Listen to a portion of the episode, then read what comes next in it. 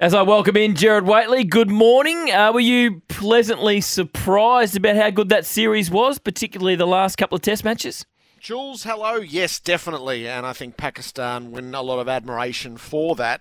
associated frustration as well because they were terribly close. I think everybody held the same fears going into this summer that it would be terribly lopsided and not very eventful. Uh, that certainly wasn't the case uh, through the first three tests. Uh, it was a big margin in Perth, but Pakistan played some good cricket. They learnt a lot from that, and they were ever so close at the MCG around the dropped catches, which have been well documented.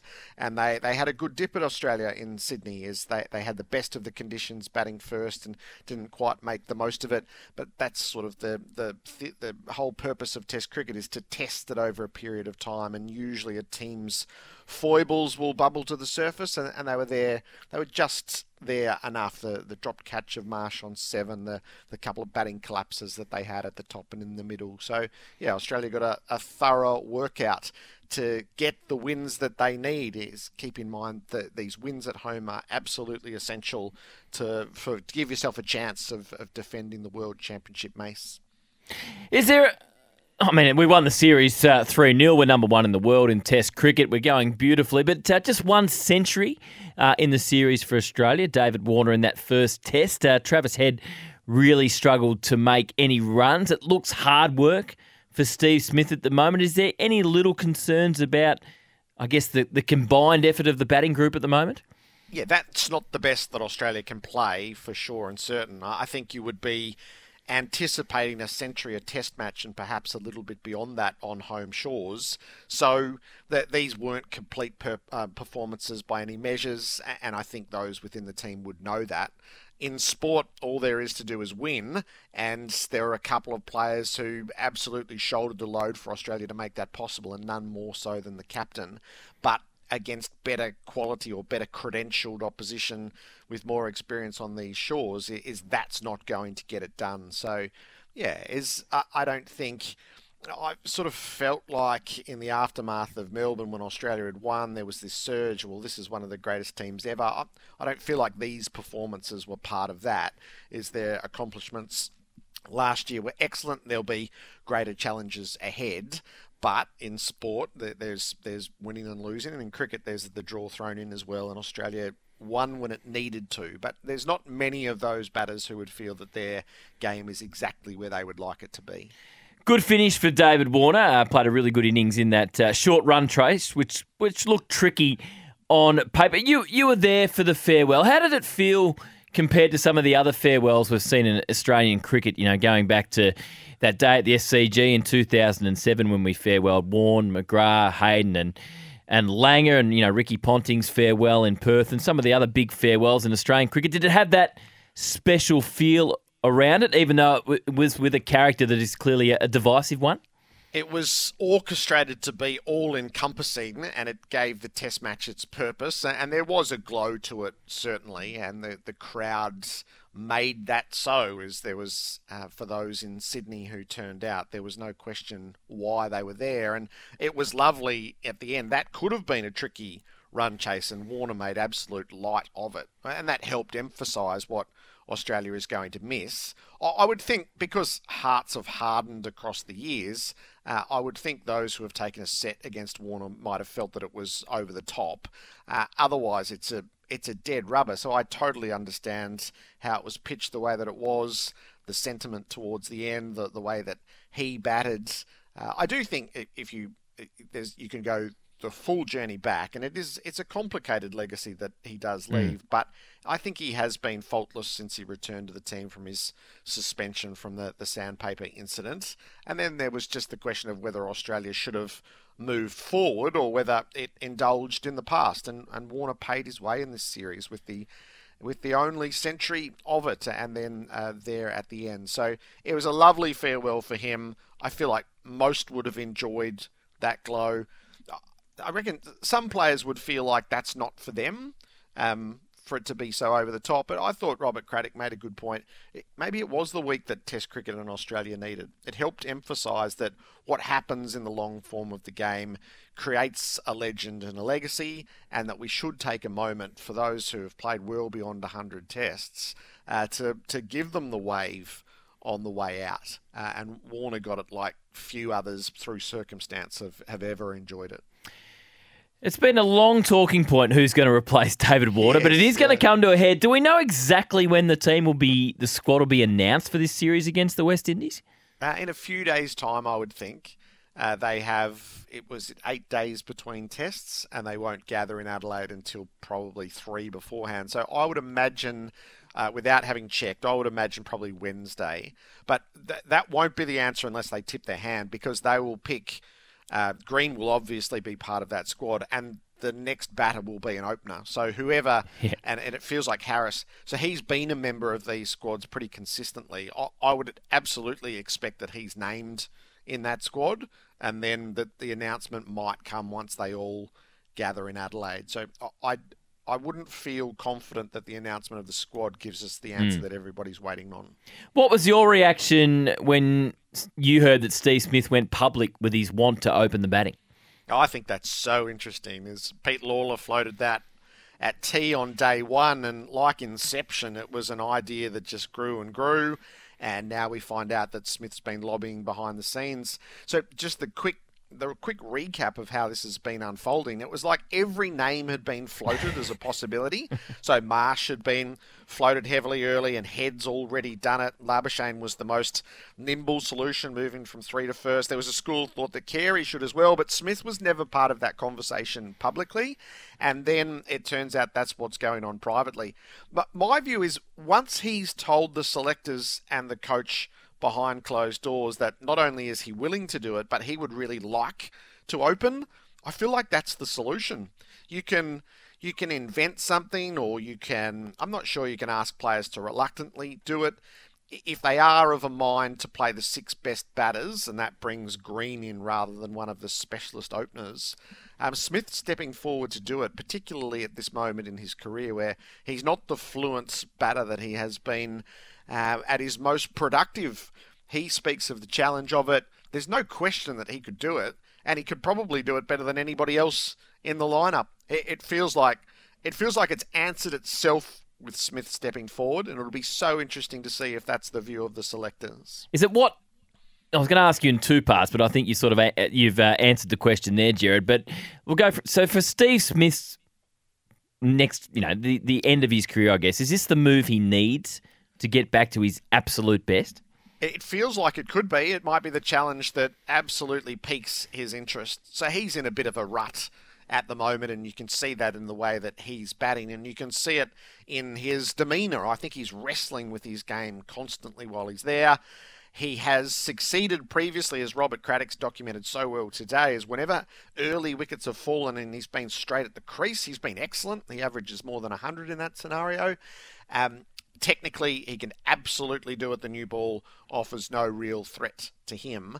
So if he wants to, I feel like it's sort of self-evident is he thinks that's that's one more mountain to conquer for him. And above all else, is he's a problem solver. He's always tinkering with his game. So if it if it appeals to his mind, uh, absolutely. And really, is if you go through the credentials of each of the others, uh, Smith is better credentialed than anyone else to go and do it. It's just you have to contemplate the team dynamic.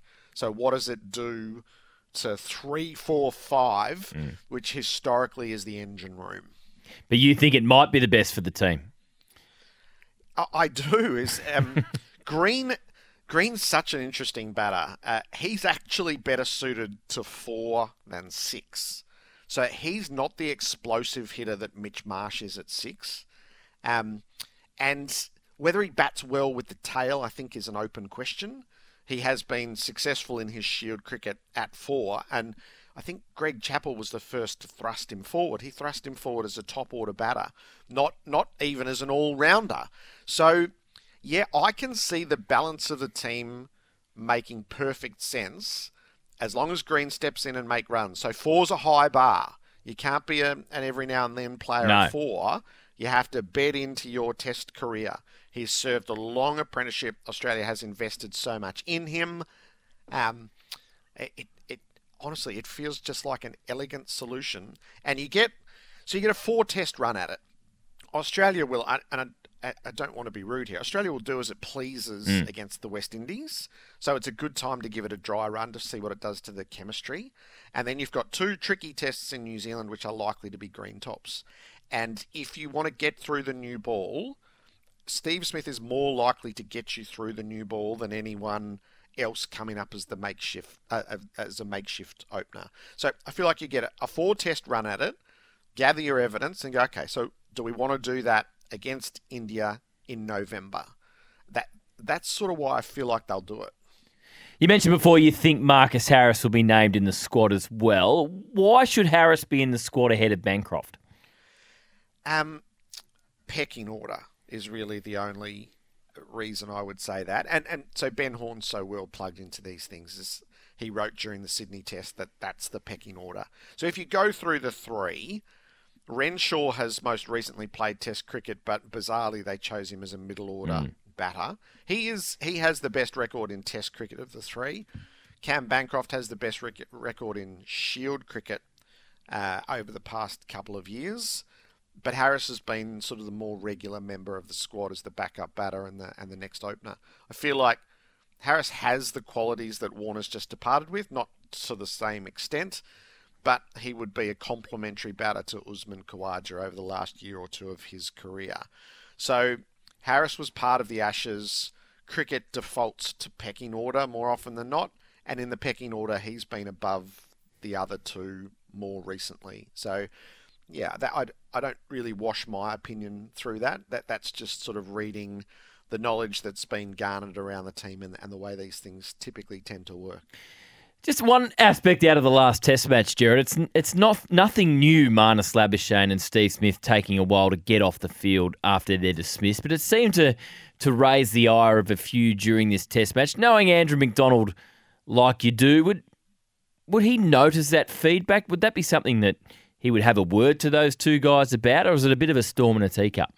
Uh, I don't know. Actually, I don't know the answer to that, Jules. Is um, cricket coaching and footy coaching are different. So in a footy circumstance, that would absolutely be dealt with by the coach. It's not quite how cricket works. Is it is something for Labuschagne and Smith to recognise. I, I, I don't think they've ever recognised it. It's not a new phenomenon, and sometimes it's uh, it it really is quite um, strange the way that they hang around, as most batters choose their moment of dismissal to get off as quickly as possible. Um, and they do linger and they ponder and and they let you know their um, their frustrations at their dismissal and how unlucky they were or how they got something wrong. They, they they would have done well years ago to recognise this and to tuck the bat under the arm and depart and they would do well to take that as a as a bit of feedback out of the test match. It's not a um, it's not a federal case, but everybody else manages just to leave. Um, so perhaps they should take their cues and, and depart as well.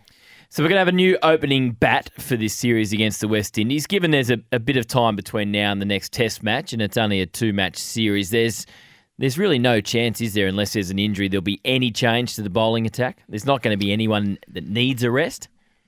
It's, it's actually quite a good question. Um, so that's three in a row with two and two. So I don't think that the four frontline bowlers would play all seven tests of the summer. That would be highly unusual. Uh, they came into the summer having played, what is it, 25 times together and have now added to that. I think there is a possibility that Boland and Lance Morris get a look at the West Indies tests. Um, so that's some of that will be in the planning that's happening behind the scenes, and some of that will be in the uh, in the analysis of workloads over a long period of time and knowing what's coming next. It's clear talking to them all that Stark, Hazlewood, and Lyon don't give up their place in the team lightly, and you can totally understand that. But Australia's got to make sure that that frontline attack is is absolutely ready and at its peak for the two New Zealand games. Personally, I would like to see um, Boland play in Adelaide and Morris play in Brisbane and give a breather to Stark in one and Hazlewood in the other. Now the oddity is the pink ball's actually Brisbane rather than Adelaide. So yes. the team can I'll take my guidance from the team as to which they think each bowler is best suited to. But I would actually like to see that done, and then Hazlewood, Stark, Cummins, and Lyon are our four for the two New Zealand tests. So I, I do think there's an opportunity to do that. Boland is there, ready to go. We know how accomplished he is. If Stark were to miss a test match, Morris has been pinged as the like for like replacement. I think there's an opportunity to do that. Uh, I personally hope they do but that's not to, to, to, diminish the, the players that are that are the incumbents. Before uh, we wrap up, Gerard, I've got to ask you the big story of the day. We woke up this morning and oh, we read yeah. that Sam Kerr's done an ACL, which means Olympics highly, highly unlikely. Your immediate reaction? It's devastating for her and for the team and their their chances, and we're all so invested in the Matildas at the moment.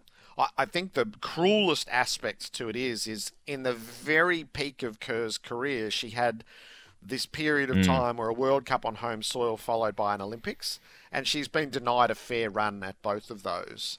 It was so unfortunate the the calf injury, and I still don't think we've even vaguely heard the real story. And behind that, so disruptive and limits her to minutes. She has one signature moment in the semi final, and then that parlays into the Olympics, which we, she now won't get a, a run at it's worth sort of recapping her place. She is the number one sporting figure in Australia and has been since Ash Barty retired, and she's not getting a a fair run at the at the peak years of her career in the national shirt. It's such a shame. Australia has a bit of work to do still to qualify for the Olympics, yep. and should they get there, along with the Boomers, they'll be the, the two most watched teams. Um, their chances are clearly diminished in her absence. The team has learnt to play without her through the World Cup, but we can't. It's pointless pretending it's the same threat without her. So uh, I feel desperately for her. Uh, it's it's grossly unlucky for the team.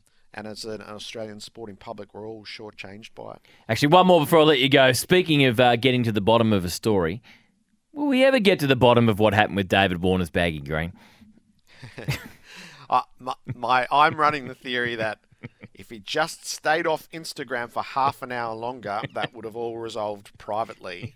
So we'll get to it when Pete Lalor writes his book in the near uh. future. I, we might get to it in the next week. I suspect there's a funny side to it. There'll definitely be an embarrassing side to it because it became a nationwide issue and search. Um, that there'll be a degree of silliness involved in it, and I did like the sentiment around there's the mum search and there's the man search. it feels like the man search was done and we went to Instagram. And then when the mum search was done, we found the uh, The old boy look, hey? Yeah, I think that might have been Dave Warner. Gerard, as always, thanks for your time. Uh, enjoy this rather miserable Melbourne day, oh. unfortunately. felt well, like I was in Sydney. Welcome, welcome back to summer. Good on you, Jules. Speak soon, Gerard. Gerard Whateley there as we look back at uh, the series against Pakistan and look forward to just who's going to open the batting for Australia, starting with this next series with the West Indies. You can let us know 1300 736 736 40 wings temper 0433 98 11 16. Your thoughts. You're listening to Mornings for Hyundai. The Hyundai SUV sale event is on right now.